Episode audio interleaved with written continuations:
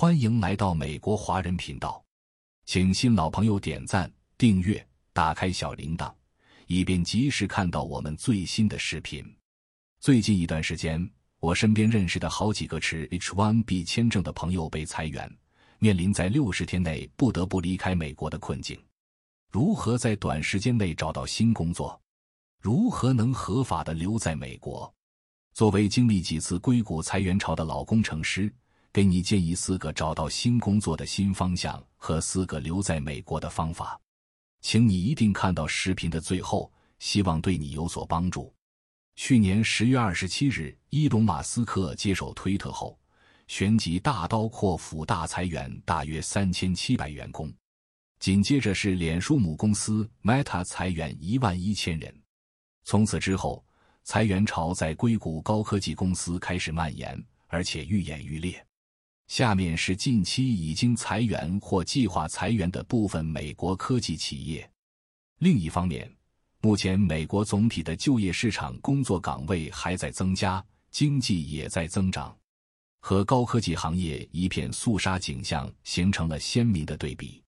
自去年以来，科技行业裁员超过二十五点七万人，被裁的外国员工的前景并不乐观。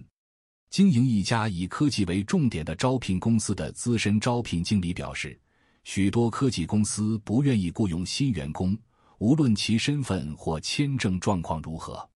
上个月，美国的科技工作岗位数量减少了三点二万个，一月份有二十六点九万个科技工作岗位，低于二零二零年三月三十九点四万个的历史高位。外国出生的员工占 STEM 领域所有员工的近四分之一。据估计，数万名持有 H-1B 临时签证的外国员工受到了裁员的影响。H-1B 工作者如果没有找到新的工作或申请转为其他签证，就必须在六十天的宽限期内离开美国。而那些在被解雇时身在国外的员工，则可能被困于国外而无法回美国。和以前几次硅谷的裁员潮一样，这次最受伤的是那些持 H-1B 签证的外籍人士，其中大量是从学校毕业才几年来自中国的留学生。这些年轻人大多是父母负担了他们高昂的留学费用，寒窗苦读多年，最后找到了硅谷大厂的梦幻工作。然而，刹那间梦就破碎了。对于一些外国员工，他们担心不得不回到他们的国家，那里可能没有适合他们的工作机会或和美国接近的工作环境，而且在美国这里的一切，包括已经习惯的生活方式，甚至宠物都要抛弃。在《华尔街日报》的一篇报道里，一位刚刚被谷歌裁员的员工谭女士，她养了一条德国牧羊犬，她非常担心，如果她回中国，她无法带上她这条心爱的德牧。有的人在去年高价位刚刚买了房子，沉重的银行贷款还要每月偿还，房产税也要按期支付，但房子现在不管是出租还是出售都非常困难。如果卖房回国，损失将非常巨大。六十天的宽限期并不适用于在国外被解雇的员工。有报道，有一些在国外度假的高科技公司员工收到被解雇的通知，于是再也回不到美国。有的人游泳池扎一个猛子回来，手机响了，你被裁员了。有的人是刚从一个雪道下来，收到一个短信，你的组没了，你不用回公司了。最近看到一位网红 YouTuber 在网上分享他被裁员的经历，在滑雪场收到了公司人事部裁员的通知，公司通知他即刻生效，电脑寄回公司，本人不用也不能回公司了。幸好他在美国国内休假。要是去加拿大滑雪，就真是有家难回了。他在 YouTube 视频里请他的粉丝给他内推，希望能尽快找到新工作，或者给予金钱上的支持。他说：“实在找不到工作，他只能回中国全职创业，继续做自媒体了。”对于那些花了多年时间和努力争取留在美国的人来说，离开他们辛辛苦苦打造的家园是一个毁灭性的打击。目前中国的经济情况也不佳，大学毕业生就业也是一大难题，IT 行业九九六内卷严重等等。这种情况下回国也是一大挑战。俗话说：“天无绝人之路。今天我们就来聊一下被裁员后找新工作的四个新方向和 H-1B 签证持有者留在美国的四个方法。首先，如果你是 H-1B 员工，你被裁员了，第一件事情能做的是和公司 HR 商量能不能把支付最后工资的日期往后延。一般公司是把最后一天支付工资的日期上报移民局，你的六十天宽限期是那一天开始计算。许多良心公司为了帮助 H1B 员工，可以把这一天往后延，因为一般公司会给你一个几个月工资的 package，所以这是可以通融的。这样实际上你的宽限期就比六十天要长，对你下一步的找工作、转签证有很大帮助。现在的美国有一个奇特的现象，虽然高科技行业在裁员，但整个就业市场还是缺人。即使离开所谓的硅谷大厂，其他行业还是有许多 IT 岗位。相信只要努力和降低预期，很多人还是能找到新工作的。我们这些混迹硅谷多年的老油条们，很多人经历过好几次同样的裁员潮，最终还是挺了下来。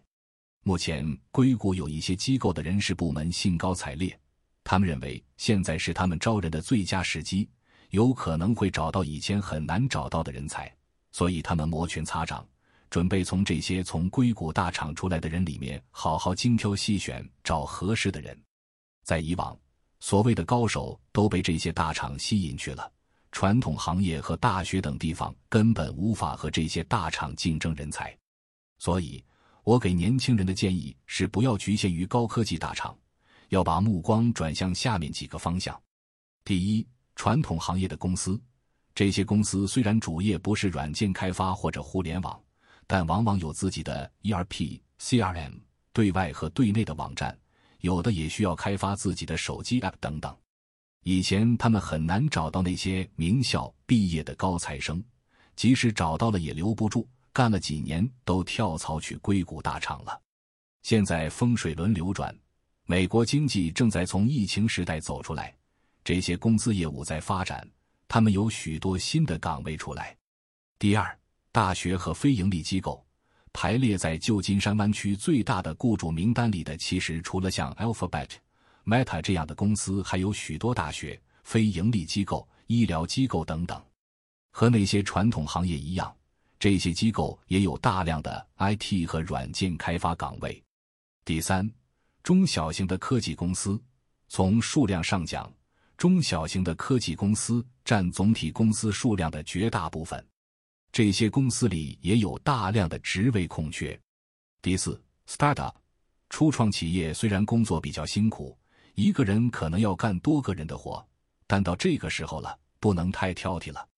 况且，好的 startup 有巨大的上升空间和发财机会。我以前的同学朋友过了若干年发了大财的，无一例外是当初进了一家 startup，后来公司上市或被收购，每个员工都发了一大笔。相信在上面四个领域里，目前还有许多就业机会。最重要的是把自己的专业技能准备好。如果还能找到人内推的话，那成功的概率会更高。机会永远是给那些有准备的人。如果你很幸运，能很快找到新工作，并在六十天之内申请 H-1B transfer，那就要恭喜你渡过难关了。如果没能很快找到新工作的话，你是不是面临着抛弃美国这里的一切，不得不回国呢？留在美国或者回到中国是每个人的生活道路选择。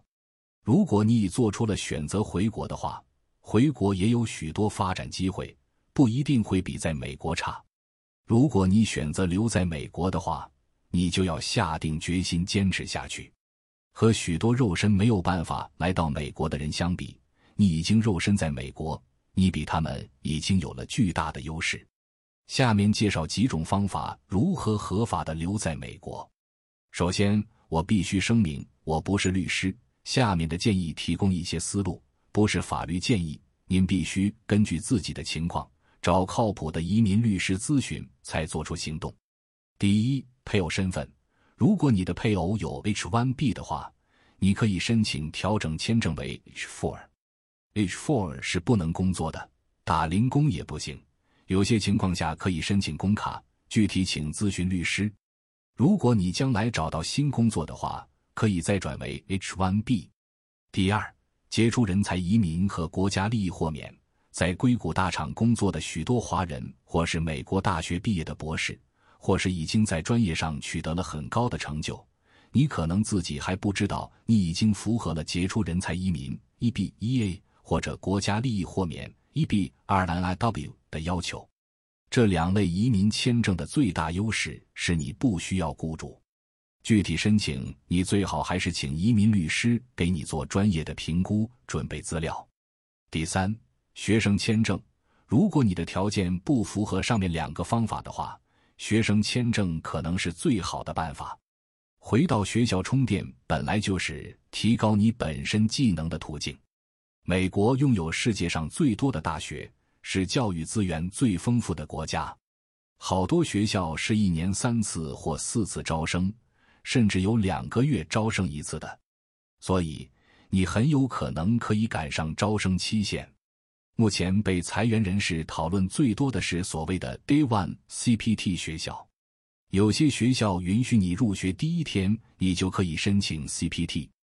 CPT 就是 Curricular Practical Training，中文可以翻译为课程实践培训。你可以一边上学一边工作。我的建议是，不管你申请什么学校，还是申请 Day One CPT，最重要的要看学校的资质。学校一定要是被认证的大学。美国有区域认证 （Regional Accreditation） 和全国认证。National Accreditation 两种认证和国内人的一般理解不一样，区域认证的含金量比全国认证要高出许多。如果没有认证的大学，基本就是所谓的一手交钱一手发文凭的野鸡大学。不光你学不到任何东西，也可能受骗上当。万一学校被移民局查封，也会危及你的学生签证身份。如果观众感兴趣，请在视频下方留言，下次我可以出一期视频聊聊留学美国的注意事项、美国的大学认证和美国的野鸡大学。第四，要是上面几条路都行不通的话，你还可以申请转为 B 二签证。有了 B 二签证，你可以合法留下了，并继续找工作。具体操作最好找移民律师咨询。上面的找新工作的四个新方向和留在美国的四个方法，只是提供了一些思路，希望对你有所帮助。衷心祝愿目前硅谷裁员潮中有困难的朋友们能早日渡过难关，走出困境，实现美国梦。谢谢观看今天的视频。如果你觉得对你有所帮助，并希望看到我们更多的视频，请您点赞、订阅、打开小铃铛。以便及时看到我们最新的视频。